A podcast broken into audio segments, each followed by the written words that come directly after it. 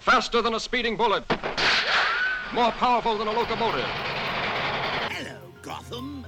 Joker's back in town. I'm not wearing hockey pads. And now you're listening to the new and improved Outside the Comics Volume 2 podcast with your host, I'm Groot. No!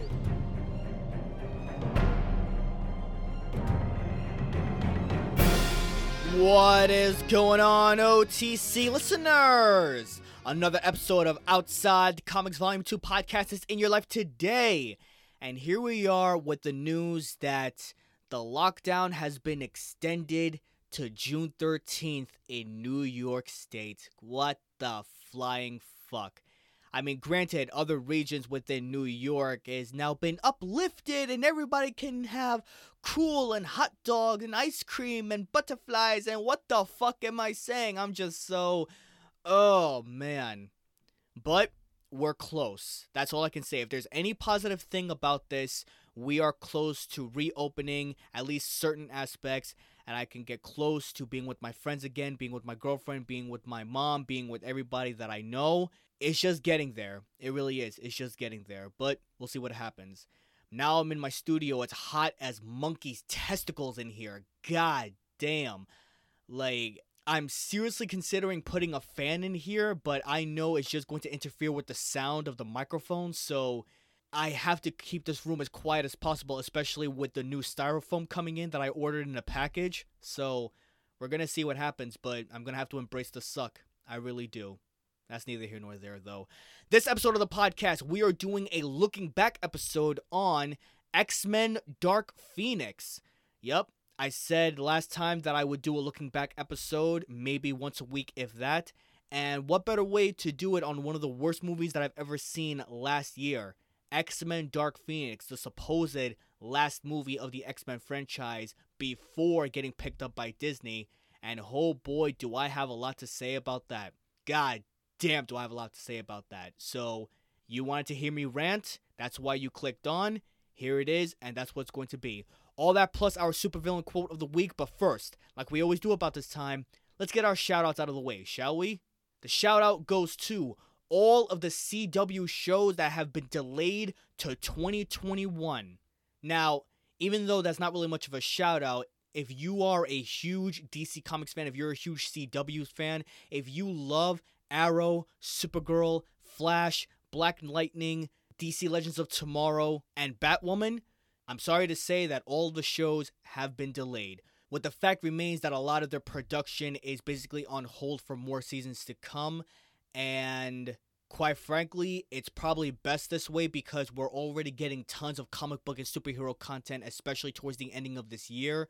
So, for me personally, it's never really good to overstack the deck, especially when it comes to the content that you like. Or this might be bad news for you, and you're not the type of person to actually enjoy Marvel, but you enjoy way more DC Comics than ever, which I can understand. There's definitely a huge market for it. I can definitely understand the frustration, especially if you've been a big fan of it for a very, very long time. Now, me personally, I am so behind in the shows, it's ridiculous. I feel like I have to spend at least a week to cover one season of a show, watch them in chronological order to see when they came out at the time of their production, and basically restart from scratch because I still have not watched The Flash yet. I know, I know, you know, oh, you're a comic book guy and you haven't watched The Flash or anything else. I get it. It's just there was just so much other stuff going on, and there's just so much content out there, and I have to really be in the mood to actually discuss it. I really do. But it's going to be coming soon. I'll probably do a review on each one just for shits and giggles, and we'll see what happens. But mark your calendars down for now. Everything has been delayed to 2021. You got a new Superman and Lois type TV show. I believe the Black Canary spinoff is still going or will be going sometime in 2021 as well. I definitely enjoy DC Legends of Tomorrow, especially with the ending of season 3 with the gigantic stuffed animal. Oh, I la love you. Yeah, Beebo. oh man, that's probably one of my favorite episodes of all time in that show. I can definitely say there are. But in any case, mark your calendars down. It's going to be another thing to look forward to. Now, for the moment you've been waiting for, the X Men Dark Phoenix rant review is going to start in a bit.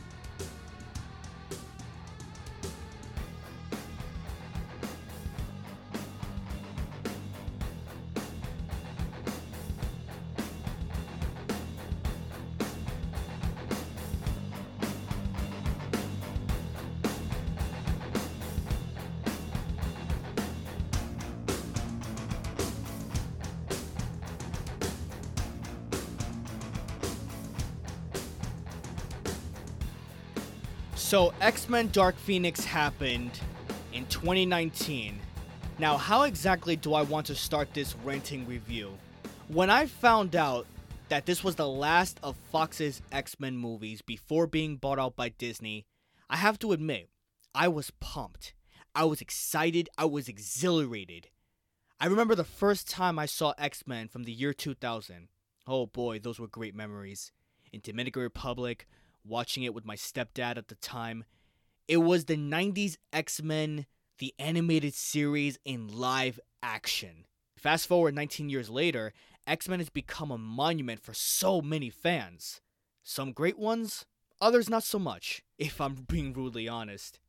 You see, I have a strong opinion that if a long franchise, a great series of movies that is connected with the linear narrative structure, that would end in the grandest way possible. The grandest way ever. A great example to that is Avengers Endgame. 11 years in making that movie, and it was the perfect ending to our beloved heroes. You need more proof? How about the Lord of the Rings trilogy? Marvel's Netflix Daredevil, the Harry Potter films, Toy Story. I can go on and on about this, but you kind of get my point here every time you have a franchise or every time you have a series of movies with a linear structure, it has to end in the greatest way possible. Something epic, something cinematic, something that will guide you to a climax of victory. Now, the flip side of that coin, you're going to get the movies that are good for a significant amount of time and end like a hot, steaming pile of fucking dog shit. That's exactly what Dark Phoenix is. Now, to sum up everything in a nutshell, Sansa Stark, and yes, I'm calling her Sansa Stark, not Jean Grey, because that's an insult to Famke Janssen, sorry if I'm mispronouncing her name, who played the original, gets her powers by some kind of black force in space. I don't know, some kind of blob or whatever the fuck it was and is on and off and being a bad guy. And now the X Men have to team up and try to save her. Meanwhile, Jessica Chastain, why the fuck she's in this movie, I honestly don't know. And her alien pals have to go and get this power back. And she's guiding her, but at the same time, she wants her on her side. And then she wants to kill her at the end of the day. It's. It, it, it was just confusing to say the least ends in a big fight, Sansa goes away, supposedly dies, yada yada motherfucking yada. Okay, look, this movie could have been so much better than what it was. And I'm going to list a lot of the things that really motherfucking bothered me. As you know, I'm the type of guy that focuses on details. And it was pretty clear that ever since X Men Days of Future Past, the timeline has been beyond fucked up. The fact that none of the characters aged in 30 years? How about the time setting that's in 1992, and according to the actual timeline, in 8 years' time, a character like James McAvoy is gonna look like Patrick Stewart? How the fuck can you do that? Or how about Sansa Stark getting her powers from an entity in outer space, completely disregarding her inner strength unleashed against Apocalypse literally in the previous film? Oh, if that's not enough for you, how about a Quicksilver moment that should have been like the past couple of movies? Nope. yeah, yeah, okay. Nope, not even that. Or what about Jennifer Lawrence making a feminist remark that's in your face? You know, it shouldn't be X Men, it should be X women. And I'm just like, mm, oh, I just want to choke the life out of you right now. I really do. It's so sad for me to say that X Men The Last Stand was a much more of a better film than this since it told a cohesive story. And the story was pretty simple. A cure is developed, bad guys want to kill the cure, while the good guys are trying to help and save it, while simultaneously fighting Magneto and his minions. The downside? The Dark Phoenix is in it, and she's pretty much an afterthought. Literally, if you rewatch this movie, after she kills Cyclops and Professor X, she doesn't do anything after that. She doesn't do shit. She's literally in the background throughout the entire time. She's like one of those main bosses that you're trying to get through so many characters in a video game, and then she's the last boss, and then all of a sudden you just stab her, and then That's it. Nothing. And I'm like, what the fuck is going on here? Now, let's get back to this movie. What they should have done in this movie is make Sansa Stark a full on bad guy and have the X Men become morally conflicted with taking her down because to them, she is a member of a family. And you see, that in it of itself is the conclusion that leads to the biggest, biggest problem of them all. You see, the X Men are a group of misfits, outcasts, outsiders they were either rejected or alienated by society because of who they are, or, in direct cases, because of what they could do. They exist to show that a different group of people can stay together and face whatever outcome that gets in their way. For The Last Stand and Dark Phoenix, it fails to show that Jean Grey is a member of family to them aside from Wolverine and Cyclops who are in love with her, it never really shows the emotional toll that the X Men has towards her whenever she goes batshit crazy and goes off on a killing spree. The only closest character to try to get close and make her feel that she's something more, that she's important, that she's viable, that she's a member of a team, that she's actually quote unquote family is probably Professor X. And the problem is, it shouldn't just include him, but it should include everybody else as well. Everybody else was either mad at her for what she did, or they rarely show any emotion towards her whatsoever, with the exception of Professor X and maybe Cyclops. Oh, and by the way, Magneto coming back again from living a peaceful lifestyle just to come back and try to help the messes that the X Men created which has been redundant many, many times in the previous films. Do you see what I mean? It's like they're taking the same concepts from previous movies and plugging them into this.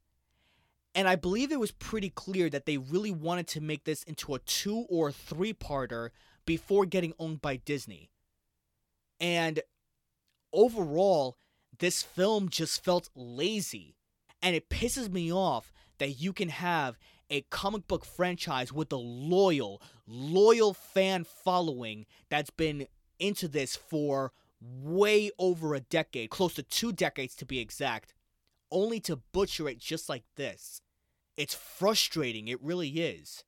You can tell everyone in the roles and everyone in the cast, everyone just had it with the X Men movies right before going into Disney. And to end this here, I'd be surprised with what Disney is going to do to try and resurrect the X Men in their own way. I just hope they do Jean Grey and everyone else right, and that they represent the fundamental core of the entire group, and in this case, is family. You can do that with almost any other character. You can do that with almost any other group, with the Avengers, with Guardians, with Doom Patrol, with the DC movies, with anybody else. But X Men, in a particular way, represents the strongest of that for the simple reason that, in one way or another, they were brought together for a reason. They were brought together because they were scared, they ran away, they had nowhere to go, and by them relating to each other, that's what it truly means to be a family to watch each other's backs, to protect each other no matter what, and do what they can to face any obstacle that comes in their way. And I'm very curious to see what the MCU is going to do with them next. We'll see what happens. That's all we have for today on this episode of Outside the Comics Volume 2 podcast once again, if you like what you heard, you can continue to share, continue to follow, continue to subscribe, continue to tell your family members, continue to tell your friends. Let me know what I need to work on. If you think that I can do something better, or if you have any critiques or reviews about the things that I say, or if you want to have a discussion, it's okay. You can hit me up. Hit me up on Twitter. OTC Volume 2. Volume is spelled completely. OTC Volume 2 and the MG Voices on Instagram. I am going to make an Instagram post this weekend. I know it was supposed to be last weekend, but I got sidetracked. But I promise, I give you my word, it will be this weekend. Just look out for it. OTC Volume 2. Look out for it. Now, before we end this night, let's go to our supervillain quotes of the day. And this one is from Reverse Flash in the Flashpoint Paradox movie. How noble. Oh, wait, you didn't stop JFK from getting assassinated or make sure Hitler stayed in art school. You saved your mommy. You missed her. And in a supreme act of selfishness, shattered history like a rank amateur, turned the world into a living hell moments away from destruction. And I'm the villain? My reaction to that is this is one of the main reasons why, no matter how badly do I want to travel back in time and fix a lot of the bullshit, I know full well that changing one thing could lead to drastic stuff. But is that a chance I'm willing to take? Probably not. Tune in next time where we will talk about the pilot episode of Stargirl that will be coming on Monday on the DC Universe streaming service. Check it out. Stargirl is a fan favorite of many people, and I'm interested to see how it goes. And we're going to do a quick review about that spoiler free. As of right now, I'm done. I'm through. Peace out.